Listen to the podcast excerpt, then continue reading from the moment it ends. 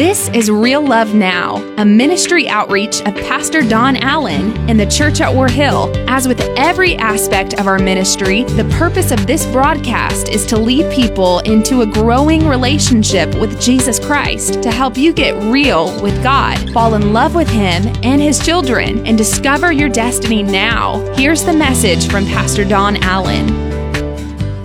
Why don't you open your Bibles to the book of Acts, chapter number 19. I want to bring you a message today called The Geography of Glory. The Geography of Glory. It's been a little bit of two different sermons and two different services. We've had a great time and actually had six people give their life to Jesus Christ in the last service. Amen. Come on, you can do better. I said six people got saved today. Amen. Well, hallelujah. All right. With that said, let's ask God to open the Word to us today.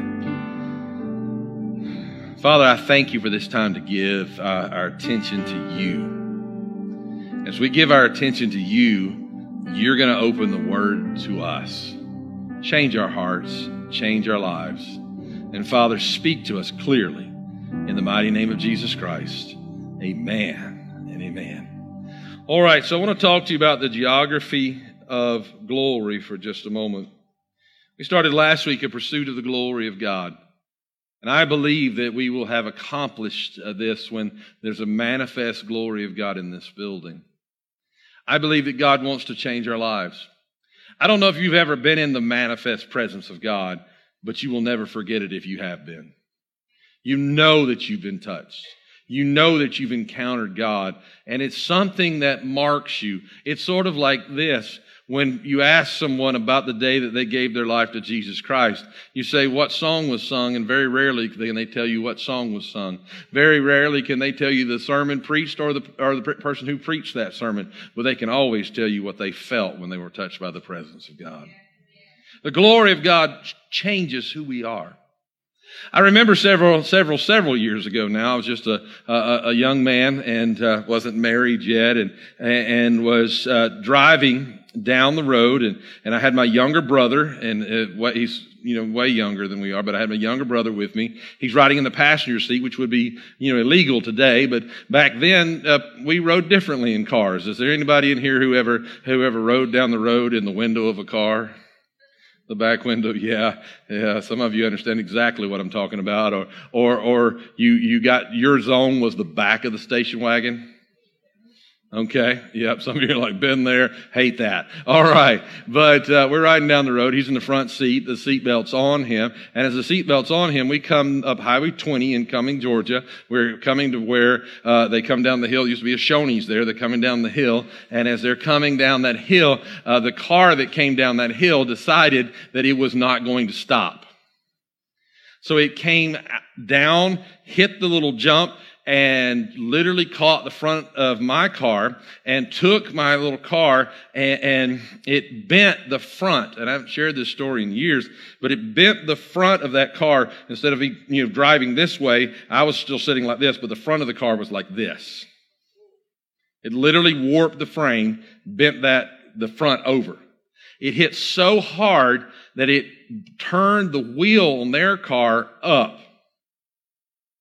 And the impact was so great that the seatbelts broke. That's a pretty serious run-in. Now imagine how we would be feeling at that moment. Shaken, upset, my car's totaled. I mean, it's a bad moment, right? But the difference was this. The moment that car made impact with our car, how many of you have ever realize that you probably shouldn't play with, but you have played with that spray insulation. How many of you know what I'm talking about? That little stuff you put into, and it just fills every. The moment that car hit my car, it was like there was a substance of the presence of God that literally went. And it's like I could still see it today, as like even into the vents on the. It just, and we. Having such an impactful accident that it bends the frame over on my car, having such an impactful accident, we felt like we had just stopped at a stop sign because we went into the presence of God. When we get out of the car, they're all like, are you okay? Are you okay? And I'm like, hallelujah. And they're like, no, sir, are you okay? And I think they thought I wasn't okay, and some of you may still think I'm not okay, but that's all right. But I'm like, glory to God. I'm telling you, God's in my car. And they're like, what do you mean God's in your car? I'm like, look at us. There's no reason we should be fine, and we're perfectly fine. And I just saw the glory of God. I am an old man still telling the story because encountering the glory of God changes everything. It makes everything different. So when you're talking about encountering the glory of God, I want you to know it's not something you question. You know if you've encountered the glory of God. So here in Acts chapter 19, let me just tell you where we're at in the story of the church in Acts 19. Earlier in the chapter, the apostles show up.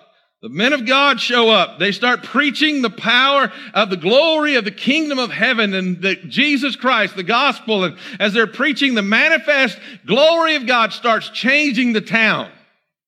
And there's these brothers whose dad had been well known for casting out devils and things. And they see that there's this a power that's behind what these apostles are saying. So they say, you know what? We're going to do it the way they do it. And so they get together and they start going out trying to cast out devils in the name of Jesus. And they come to this one demoniac, and this one demoniac looks at them and they're like, you know, they're like, come out in Jesus' name. Nothing happens. They're like, in the name of Jesus, be delivered. Nothing happens. In Jesus' name. Nothing happens. I'm not trying to mock anybody in that, but what I'm trying to tell you is they were trying to have the right moves, the right words, and nothing changes. As a matter of fact, the demoniac looks at them and says, hey, I know this Jesus you're talking about, and I even know Paul that's been running around town. I'm worried about him, but I don't know who you are. And he jumps on them and sends all seven of them back down the road, whipped and beat up and destroyed because, watch this, they were trying to manifest a life of glory in a life that did not live a life that glory could flow through. Now watch what happens. Verse 17 kicks in. The story of what happened spread quickly all through Ephesus. Where? Ephesus. To Jews and Greeks alike. Everybody's talking about it. Everybody. A solemn fear descended. How amazing would it be if so much of a move of God happened in our generation, in our hour, that people, watch this now, people start talking about it from all over, and not only are they talking about it, but suddenly they begin to once again respect the move of God. They begin to respect the things of God because a reverence descends on the whole city. People now are not flaunting and disagreeing about the word of God. Suddenly they understand, if I want to get near that, I better clean up my life. And the name, I like this part, of the Lord Jesus was greatly honored. One version says was glorified. You see, unless you live in such a way to bring him glory, you will never understand the glory. I've come with a message of teaching today. Listen to me. Many who became believers confessed their sinful practices. Wait a minute. They didn't just ask for a ticket to heaven. They stopped sinning.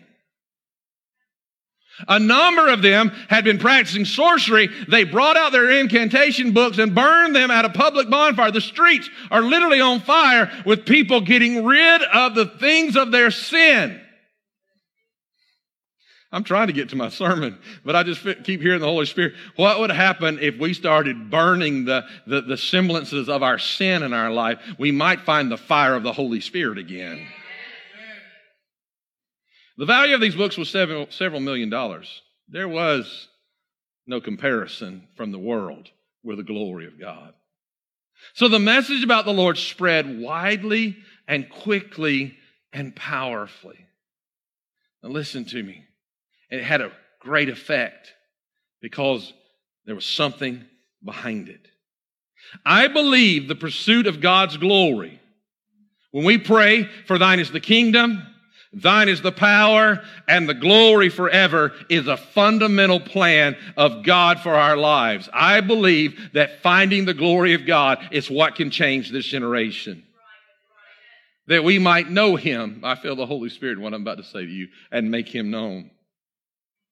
Now you have to understand, in Acts 19, we're dealing with a very specific city. Anybody remember what city that was? Ephesus. We're dealing with a city when the glory of God enters Ephesus. Now there's a book that I wanted to address just briefly. It's called The Geography of Genius. And this book has this premise, that every demographic geographically has a unique genius. For example, Athens, Greece in the 6th century BC had a lot of philosophers. Florence, Italy in the 14th century had a lot of artists. Silicon Valley in the 20th century had a lot of technological breakthroughs. All right? So every area has known for something. As I've been traveling around during social distancing right now, I've noticed that the way that every city deals with it is completely different. And it's based on the attitude of the region. Stay with me. Are you with me? Are you with me? Yes. Now let me take this a little bit further. I think different cities have different personalities. That they have a unique pace to them that's actually called urban metabolism. That means that it's a lot faster pace in Atlanta, Georgia than it is rural Nebraska. But I also think that different places have different idols. They have different powers and different principalities. And I think that it is our responsibility as those who become light bearers to shine the light on the darkness of the areas and the geography that we walk into. Why? Because we must shine the light on the wrong powers so we can operate in an opposite spirit. Because it's only when we begin to operate in an opposite spirit that God can begin to use us in powerful ways.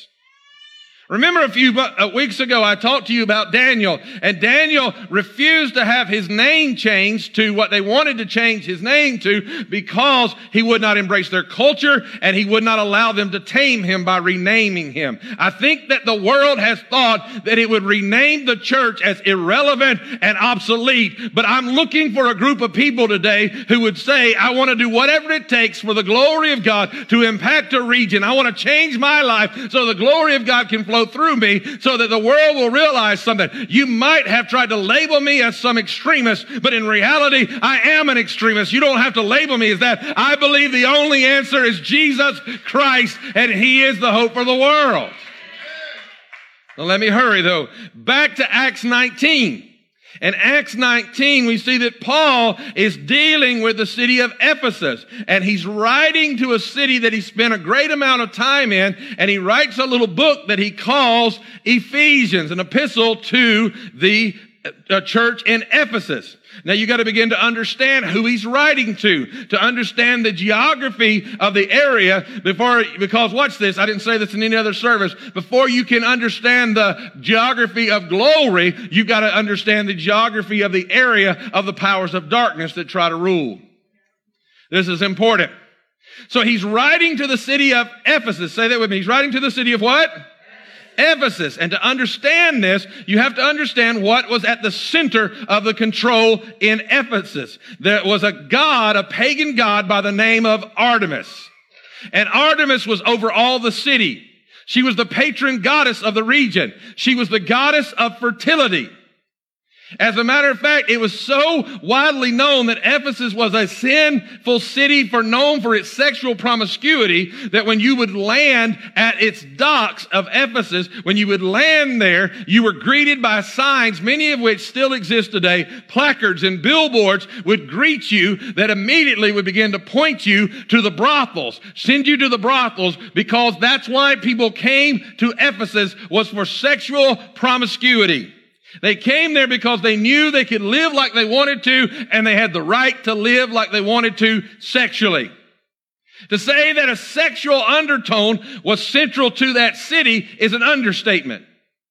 You see, the temple of Artemis would have been surrounded by these brothels. And every year they would have a festival called the Festival of Artemis. And during this festival, listen to this strange oddity of this for just a moment.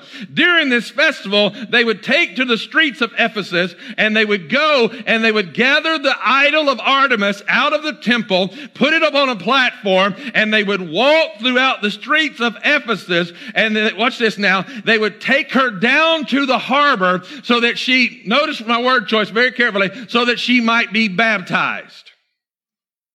The Ephesians would take this pagan idol of Artemis down to the water. Now, what I didn't tell you was all the way to the water, there would be sexual promiscuity happening in the streets all the way down to the water. When they got to the water, watch this, they acted this way all the way to the water. They got in the water, and they would go through this ritual that would happen in the water where she would be baptized, believing that it would restore her virginity back to this idol. Believing it would restore her purity, believing that it would make her desirable again. And so then they would bring her up out of the water, and as they marched this purified idol back toward its temple, watch this now, back toward its temple, all of a sudden they would begin to perform the same acts. Now listen to me carefully. They would begin to perform the same acts on the way back that they had performed all the way down. They would begin to perform this promiscuity and these different sexual perversions all the way back, thus stealing her purity from her again. Now watch this. My goodness, I had no clue when God took me into this message this morning how important this was. You see, he's dealing with a group of people who are trying to control the powers of darkness by a form of religion. And the form of religion leaves them beat up and weak and destroyed. But there's a man and woman of God in their community who are getting along with God, seeking the face of God. A group of men begin to cast out devils. A group of women begin to minister in the name of Jesus Christ. And the power of God begins to move. The glory of God begins to shake a whole community. Why? Because there's a community that thinks, watch this, that thinks I can live however I want as long as I have enough religious practice in my life, then I'll be okay. And then no matter what happens while I'm in that religious practice, I can keep living like I want to when I'm on the other side of it. Listen, I don't care how many times you go get dunked in the water. If you're the same when you come out of the water as when you went in the water, there's a problem. God's looking for a people who will take their sins down to the blood of Jesus Christ and get cleansed by the blood and come out of the blood different than when they went in, walking in holiness, walking in righteousness, watch this, bathed in the glory of God. Why don't you give the glory of God a praise this morning? Pastor Don, now how are you tying those two together? Because I don't have to tie them together. Ephesians does it for me. Ephesians chapter 5 tells us, look, we read over this, but that's not what the Ephesians read or heard. It says this, for husbands, this means love your wives just as Christ loved the church. He gave up his life for her. Notice this, he carried himself in such a way to protect her. Watch this now, to make her holy and clean and washed by the cleansing of God's word. Now we're thinking, what does that mean? No. He's writing to where? Where? Oh, y'all, we got 50 more minutes of sermon. Where? Oh, y'all ready? Come on now.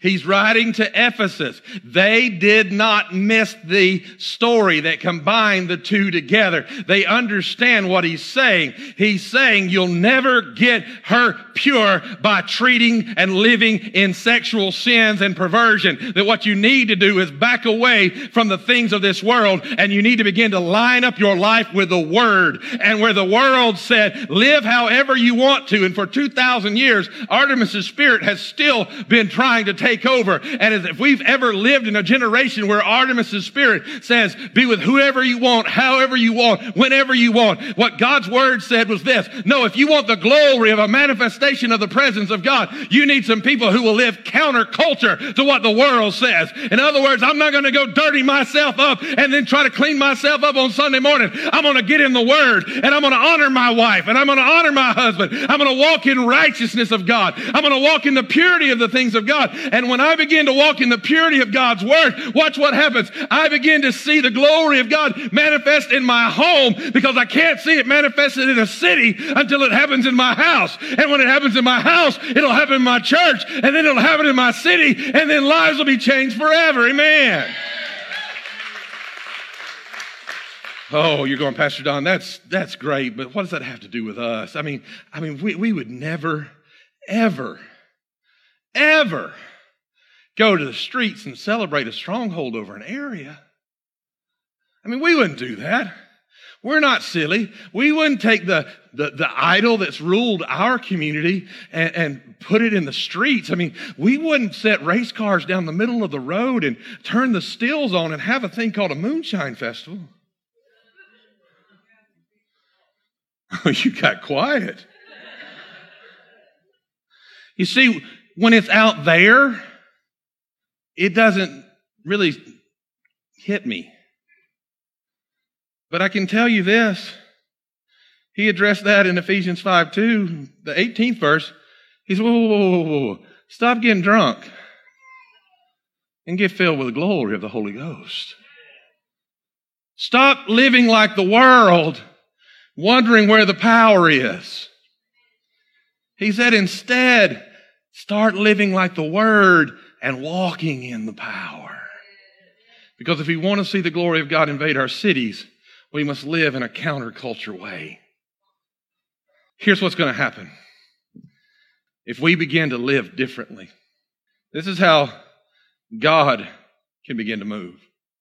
I mean, what's the church do when a festival like Artemis Festival or the Festival of Racism or Moonshine or go north and you got a county that's #1 teen pregnancy one in the nation for years? What do we do? Well, I can tell you what happens in the place of Ephesus, that when they took to the streets, the church didn't take to the streets with them unless they were preaching the gospel. They went and got alone and began to pray and then sent out evangelists to preach while some prayed. They didn't sell curly fries and say that's how they're going to fund their church for the year. Just a thought. Pastor Don, you're getting really feisty this morning. Yep. I'm tired of churches living powerlessly when we have the power to change the world. Oh, Pastor Don, you really believe that? Well, let's look what was happening in Ephesus. One, unbelievable miracles start happening in Ephesus. Unbelievable miracles. I mean, can you imagine that? Unbelievable miracles start happening. Pastor Don, God doesn't move in miracles anymore. Really? Well, maybe I shouldn't tell you this story, but I'll tell it to you. We have 7 services every weekend that make up War Hill. 5 campuses, so you don't know everyone who's, of course, involved in the ministries, and just bouncing between them, I'm trying to know the majority. But listen to this testimony that came from one of our services. One of the women of our church decided that her sister, who was dying of breast cancer, needed to come to church. She's dying. I mean, like last end of stages. It's done. And you know what? She didn't feel like going to church. She keeps saying, I'm not going to church. And her sister says, God said you need to come to church to get prayed for. And she said, I'm not going to church. She said, I haven't even eaten in days. I have no appetite. I don't have the strength to go to church. Her sister, how many are thankful for pesky sisters? Her sister said, well, I'll drag you to church. You come to church. So they loaded her up and took her to church, dying of breast cancer. At the end of service, she said, you're going up front for prayer. She came up front for prayer. Pastor laid hands on her, boom. There, I'd love to tell you that lightning shot out of heaven. But no lightning, no earthquake, no rumble. But do you know what happened as soon as they said amen and the service was over? You know what happened? She said, y'all want to get lunch? You want to get lunch? You haven't eaten in like 9-10 days. You want lunch? She said, yeah, let's go out to eat. I'm starving. They said, what do you want? She kept eating. They took her to the doctor. You know how those meetings go. The doctor examines the report, goes out. We're going to have to draw a little more blood. Comes back in, examines the report. Come back in. You see, the problem was she not only had breast cancer, but she had what they call BRCA2, which is the genetic propensity to have all of those cancers. And they said, okay, ma'am, we're really happy to tell you you're 100% cancer-free.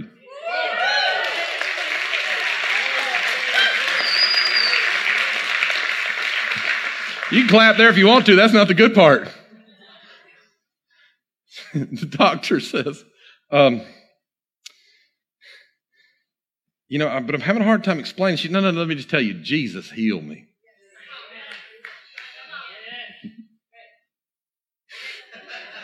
Doctor said, ma'am, he can heal you of your cancer. I'll give you that. But BRCA2 is part of your DNA, genetic structure. And, ma'am, you don't understand. It's not like you can change who you are. But you have no BRCA2 in your DNA structure anymore. Can I just tell you, he can change who you are if you get in the glory, if you get in the presence of God. How are you going to do it? Number two, you've got to get radical repentance into your life. I'm sorry for what I've been doing. I'm sorry for how I've been living. And God, I'm going to get right with you and I'm going to get right with others.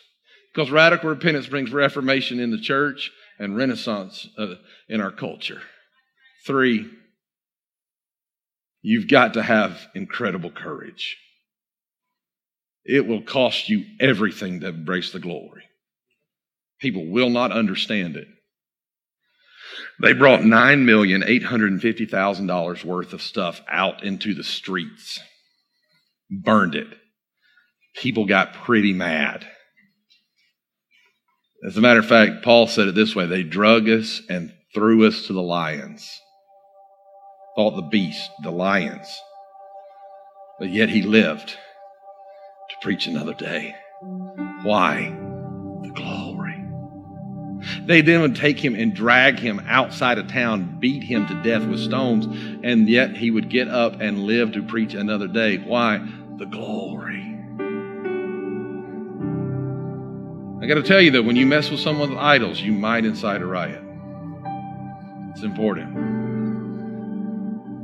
But I want you to see what happens, number four. The Bible says that every day Paul would have to preach from 10 to 3 every day because God's glory invaded every day of the week. I know I seem like I've been harsh this morning. Calling out stuff that's happening in our own community. But you see, we've got to call out what's happening in our community, and we've got to call out what's happening in our lives if we really want to move with God. Because God's glory wants to invade every day of your life so that daily habits become daily rhythms. And it just becomes serving God, just becomes natural to you. And you're not just having to pursue His glory. It's right there when you make connection with the power source. Putting God first determines everything that follows. Verse 17 told us what would happen when they put God first. It says that the name of the Lord was glorified or magnified. That God was exalted. Verse 20, are you ready for this? The word of God spread widely.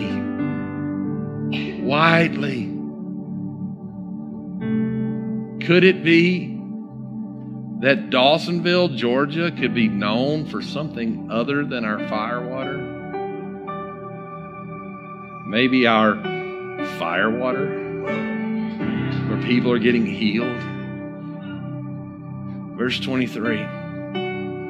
This is probably my favorite point. This is probably my favorite point in any sermon I've made in 6 months. I love this. There was no small commotion.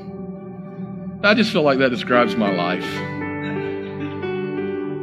That when the glory of God shows up, there is nothing hideable about it.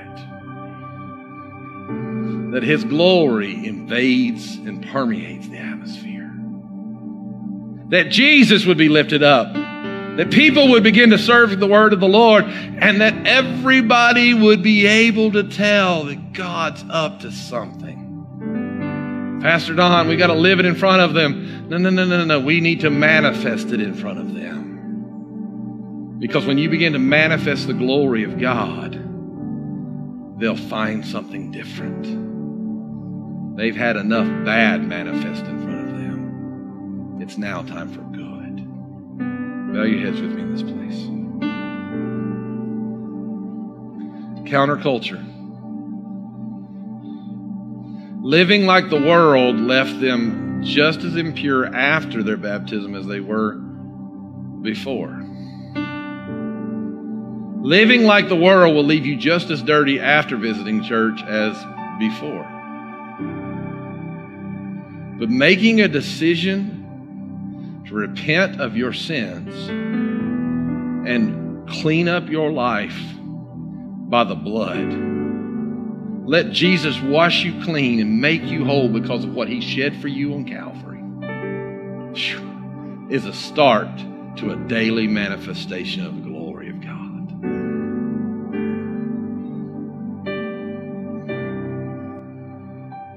Nobody looking around and everybody praying. If you're here today and you say, Pastor Don, there's some areas of my life that I'm not living counterculture. I'm living totally in line with the culture. And I'm not doing what I'm supposed to be doing. And I want to repent. And I want to live in such a way so that God's glory might manifest in my life. If that's you, I want to see your hand right where you are as fast as you can. Hands literally all over this place. Thank you. Put those down. Thank you. God is here. Maybe now you're watching, or maybe you're listening, or maybe you're present. And you say, Pastor Don, I've never invited the glory of a Savior into my life. Maybe you prayed a prayer and you wanted to wash in religion, but you didn't come out different. You didn't let God change you. And today's the day you want to surrender your life to Jesus Christ. And if you're online, I want you just to type right now. I just want you to type the word glory. And then hold on before you do. I want you to know what you're saying is, I want to embrace the glory of Jesus as my Savior. But if that's you, just type that word glory. And our pastor there is going to minister to you. But right here while you're with me, if you're ready to embrace the glory of Christ as your Savior, I'm looking all around this room. I just want to see a hand. I'm not going to embarrass you. Didn't embarrass anybody else moments ago. Thank you. Thank you. Are there others that will join with these two or three? I'm looking all around this room. I'm looking around this room. 4. Are there others? Are there others? This is your moment. This is your time. Pastor Don, you picked me out? No, God's picking you out. Thank you, thank you. Put those hands down. All right, now I want us all to stand in this place. Whether you're watching or whether you're present, the Bible says if we will confess Jesus Christ as Lord and believe in our hearts that God raised Him from the dead, that we would be born again. So with every head bowed and every eye closed for a moment, maybe you said, Pastor, I was reluctant to raise my hand, but I want to join with these many today that have given their life to Christ. Right at 11 people. I want to join with them that are going to surrender their life to Christ today. If that's you, I want to see your hand. If you have not yet raised your hand, and you say today's the day, because God's coming. It sounds like He's coming back around because you needed a moment more. Where are you? I'm looking for you. I'm looking for you. This is your moment. This is your time. This is your place. We're going to pray a prayer of confession with these, because somebody prayed with us. Then I'm going to pray for all of you. Let's pray together.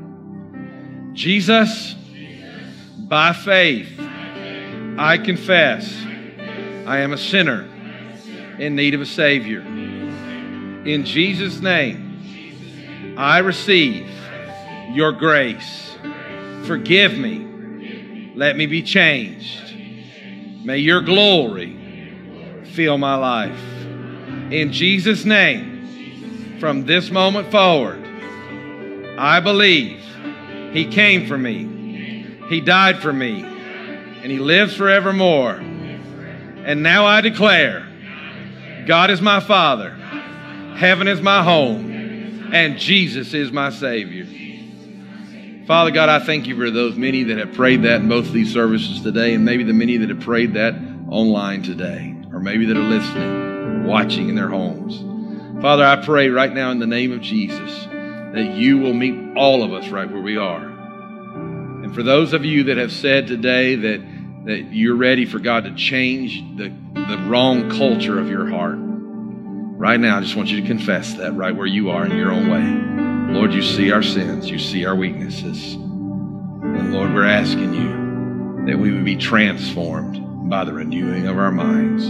In Jesus' name, amen. And amen. Would you give God some praise today for lives being changed? Amen. God is so good to us.